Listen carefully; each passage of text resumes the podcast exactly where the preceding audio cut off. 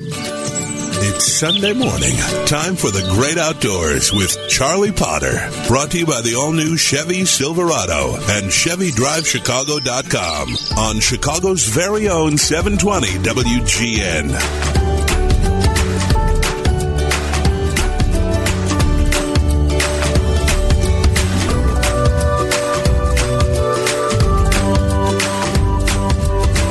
Morning. Welcome to the Great Outdoors Show. This is Charlie Potter, your host, and I am calling you indeed on a remote location. I'm calling you from Alaska. Not in the studio this morning, so I'm calling in and hope the line holds up. I'm about to head out for some days in the wilderness. Having just returned from a few days in the wilderness, I'm going back out and we'll have a much, much bigger report for you next week. But Alaska's a land I'm sure many of you who've been there are going to start nodding your heads when I start talking about its glory. And for those of you who haven't been there and it's on your bucket list, don't wait forever. Alaska is, is one of the greatest places on earth as long as you're not expecting to have nice weather. Because the weather in Alaska is terrible, or it can be terrible. I've had the pleasure of going to Alaska, not annually, but pretty close to it for 32 consecutive years.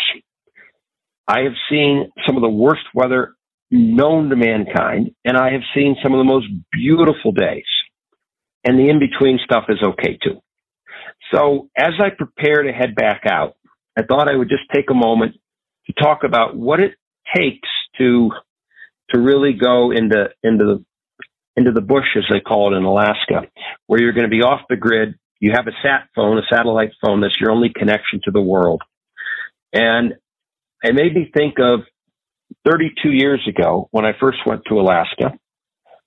I ended up in the Arctic. I flew from a place called Bettles, which is I flew to from a place called Anchorage, which I had driven to from, excuse me, I flew to from Fairbanks on a little two seater with my wife and um, which is where we had driven from Anchorage to go up to the Arctic Circle to land a float plane at a lake, which is the headwaters of the Kobuk River, where we were going to paddle a canoe for 10 days from the headwaters of the Kobuk River all the way to the sea.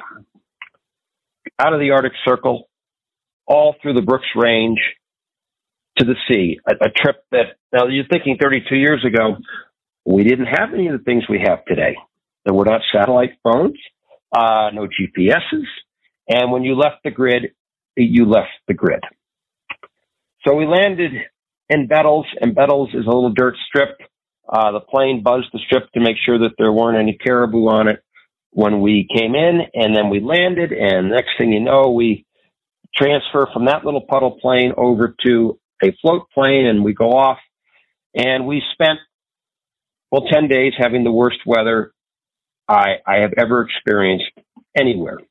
The weather was so bad that at times we had to get off the river and the Kobuk River is, uh, is a pristine, it's not a whitewater river, uh, but there are some rapids. Uh, it's, how wide am I going to describe it for you? It can be anywhere from 50 yards to 150 yards, 200 yards wide. Of course, it's filled with fish. But the storms were so bad that we had to, we were being blown backwards up the river and, and the waves with the wind blowing against the current were, were three foot rollers. And if you, if you go overboard in, in a river in Alaska, that's the last time you're ever you're ever going overboard because you're not you're not going to make it. So I was thinking about that as I prepared for this trip and all the experiences I've had in Alaska. I've flown into over glaciers. I, I've had some of the most epic flights I've, I'll, I'll ever have in bush planes. Some of them in perilous weather, and some of them in the in just the kind of weather that you can't believe exists in the world. I a couple of years ago talked about a steelhead trip that I made with my son, who was 16 at the time, into out of Juneau up into the glaciers and over into the lakes. The lakes had just opened. The ice from the winter had just literally opened the day before we landed the float plane in. The water was ah, like 34 degrees. And we caught steelhead, not on every cast, but we caught so many steelhead and I fished in, in places where I fished for days and never hooked a steelhead. And, and we caught, we hooked, landed one day 22, 21 steelhead and probably lost another 10 or 15. Just, just remarkable. So as I sit here in Anchorage, ready to push off, a couple things are going on. Of course, it's, it's very dark here. It's the middle of the night. It's really windy and I'm hopeful we can get out because we're flying in a little plane from Anchorage, several hundred miles out into the Alaskan Peninsula to a place called Lava Creek Lodge, which is a small camp in, in one of the most remote areas of Alaska. As I said, we'll have a sat phone when we get there, but beyond that, there'll be no communication with the world for a week, which is in a way wonderful. So think about this. No email, no cell phone, no one to bother you. and if there's something going on in the world, we're not going to know about it. It's been it's been a while since I've been off the grid. COVID didn't let you do that, uh, and it will be quite different. There'll be eight of us, all of us accustomed to being as you are on email, on the phone, being bombarded. And for a week, it's a good book, maybe cards, fish, maybe a duck or two, but the key is getting there. And as I sit here talking to you this morning, the wind's blowing a good 60. And it's a, it's a real question as to whether or not we're even going to be able to get out today. I've been weathered into camps before. I've never been weathered into Anchorage, so I couldn't get to a camp. And one of the fun things about Alaska is there is really no schedule because you never know what the weather's going to do. Now, if you're on a cruise ship or something like that, doesn't matter what the weather is. Those big ships are are, un, are unaffected by anything. You're going. But if you're doing what most of us do in Alaska, and that is you have to fly from point A to B, and then once you're at B, you're often flying out in little float planes to remote rivers or lakes. It's all about the weather. And I learned a long time ago in Alaska, you never want to go to a place where your only ability to fish or hunt, whatever you're doing, is to get on a float plane because you can be socked in for days with wind or rain. It doesn't or snow. You always want to be, and this is so. This is advice I've given to everyone who's ever asked me about Alaska. You always want to be in a place if the weather's bad, you still have access to the things you want there to do by boat. And Lava Creek Lodge is, is as many of them are, is set up that way because 50% of the time you might not get out. So you read about a lot of these very fancy lodges and very expensive lodges, and they talk about all their float planes and all the places they can go. My advice to you is make sure that they have good fishing on their home water right there, because chances are at some point during your trip, you're not going to be able to go. And then, of course, the highlight of Alaska often is you're in one of these camps. In this case, I'm going to a tent camp, but you could be in a beautiful lodge as well. And it's time to leave, to fly back to civilization, and you can't do it you're weathered in. And I've been weathered in for days. In fact, um, it's hard to believe, but my wife and I were weathered in for three days with virtually no food on a glacier once because we couldn't get out. So the two things about Alaska. You may know when you're going. Always plan to go at least a day ahead because if you're flying out, you could find out as I just did on this trip. I had to arrive in Anchorage uh, in the morning instead of the afternoon because a big storm was blowing in and the only way to get out of Anchorage would be before three o'clock in the afternoon. You need flexibility on the way in and on the way out. You never quite know. You might be thinking you're leaving on a Sunday, but you may still be stuck on the Bering Sea on a Wednesday. It does happen.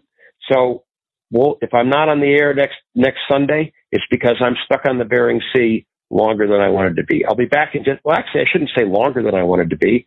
It's it's a pretty remarkable place to be stuck. I'll be back in just a moment with more on the Great Outdoors Show. And when I do, I'm going to talk about the expanding range of mountain lions, which, yes, I, I fully believe we have lots of them here in the Midwest now. And also a little about steelhead and, and the drought and, and how uh, it's been a tough year.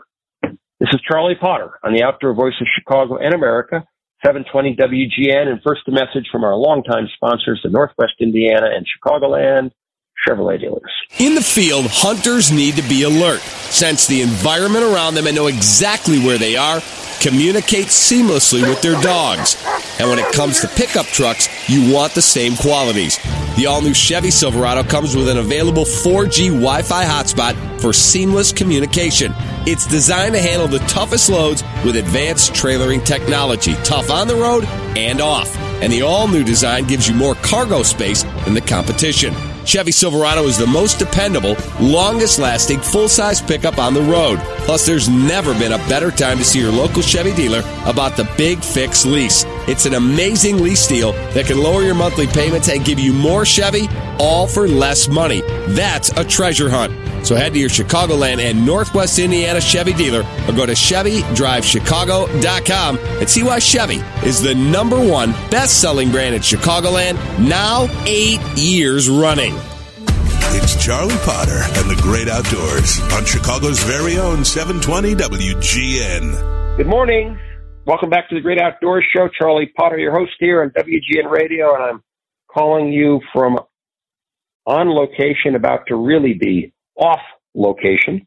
That is, I'm calling in from Anchorage, Alaska this morning, about to head back out into the bush to go down to the Bering Sea. I'll be back in the Midwest in a beautiful Chicago in a week if all goes well. But as I said before the break, I have actually experienced Alaska where I've been in remote places and you can't get out for several days. So if next Sunday morning you don't hear me on the Great Outdoors Show, it's because I'm I'm off the grid, stuck in weather somewhere in the Bering Sea, but but don't worry, I will be catching hopefully silver salmon, dolly varden, rainbow trout. Maybe I'll get a crack at a ptarmigan or two. And, and if things work out well, I'll have a shot maybe at some early uh, season ducks. Well, it's in Alaska. It's not early season. The season lard meal for several weeks. So I wouldn't be all terrible if I was stuck for a few extra days on the Bering Sea in Alaska, but that's where I'm headed when I hang up this phone. Well, not quite because it's still dark and, and early and actually early in the night here in Anchorage. But very soon I'll be going back out and, and, and extreme winds are forecast and weather. So uh, we'll see. But I wanted to just, and I'll have certainly much to tell you about my adventure next week uh, as I go back into an area where I've been several times. It's one of the most stunning, stunning mountain ranges along the Bering Sea. And when, and when you walk along the Bering Sea, you see two things. You see grizzly bear tracks the size of, it seems like garbage cans are just enormous. And you still see the debris from the tsunami that wrecked Japan so many years ago. But moving on, I want to talk for a second about uh, cougars or mountain lions, as we call them. Uh, they are definitely on the move, and they are expanding their range. I got a call from an individual I know well in Idaho. Uh, in eastern Idaho who said, You're not going to believe this. We have cougar for the first time here in probably a hundred years. They've moved out of the mountains. We know they're cougar in Wisconsin and and in Illinois, and and they're they're moving throughout the South. Uh, I think mountain lions are here to stay. Uh, it's it's it's a wonderful way that nature has adapted and is reclaiming areas where they once were very plentiful on the other hand, cougar or mountain lions, depending on what you want to call them, they're the same. Um, they are hard, very hard on wildlife. Particularly, they're hard on deer. We know that bears in Wisconsin are are devastating on on fawns, deer fawns. Uh, we didn't well, we, when we know that now. It was that was not known a decade ago, uh, but we know that now. And cougar are not a lot better. In fact, what a cougar does is when it kills a deer, it actually hides it. It hides, covers it up with grass and, and, and tries to hide it because it'll come back to that carcass day after day after day until it's all gone. So the thought that we have amongst us, well, one of the top predators in the food chain, um, is is exciting from the point of view that they've made such a recovery. And it's troubling from the point of view of, of there aren't any natural predators other than cars. And, and their populations are likely to continue to grow. So it's one of those things that over time, it's taken over a 100 years, which is a long time. Think how many generations that is. In the animal world, that's a, that's 100 generations. Uh, for us, it's three, maybe four. In the animal world, it's a 100 generations. But they're back amongst our midst and they're not going anywhere. The uh, next thing I want to talk about before I sign off is steelhead and and what's happening um, in the West. As we know, we've had just terrible drought. Steelhead slump could reach a record low, worrying fisheries managers across the West. Uh, steelhead were one of the top um, top game fish and also food sources in prehistoric times. When I say, no, excuse me, not prehistoric, in pre-settlement times. And still were very plentiful through the 1950s. And then we built all these dams to provide electricity and irrigation water. And we, for better or for worse, we changed the West forever, or at least until the dams come out. But I don't think the steelhead are coming back and a lot of the salmon. So, um, we have the lowest number of steelhead passing the dams coming into Idaho uh, in in the last 80 years, and we're down to a few hundred fish uh, in some cases, and it's costing tens of millions of dollars. The cost per fish to find a steelhead that runs from the ocean is the longest anadromous fish run in the world. To have a fish that runs from the ocean all the way 600 miles into Idaho. The cost per fish now is mind boggling. There are only about 90,000 steelhead that are making the, the run from there into their traditional streams and lakes in Idaho. That's out of what was probably tens of millions. And only out of that, about a thousand are wild fish and the rest are fish that are hatchery fish. The roe is taken out and the fish are raised and they're put in hatcheries and then they go downstream and they come back. So it is a serious situation. We know that, but it's made worse by the drought.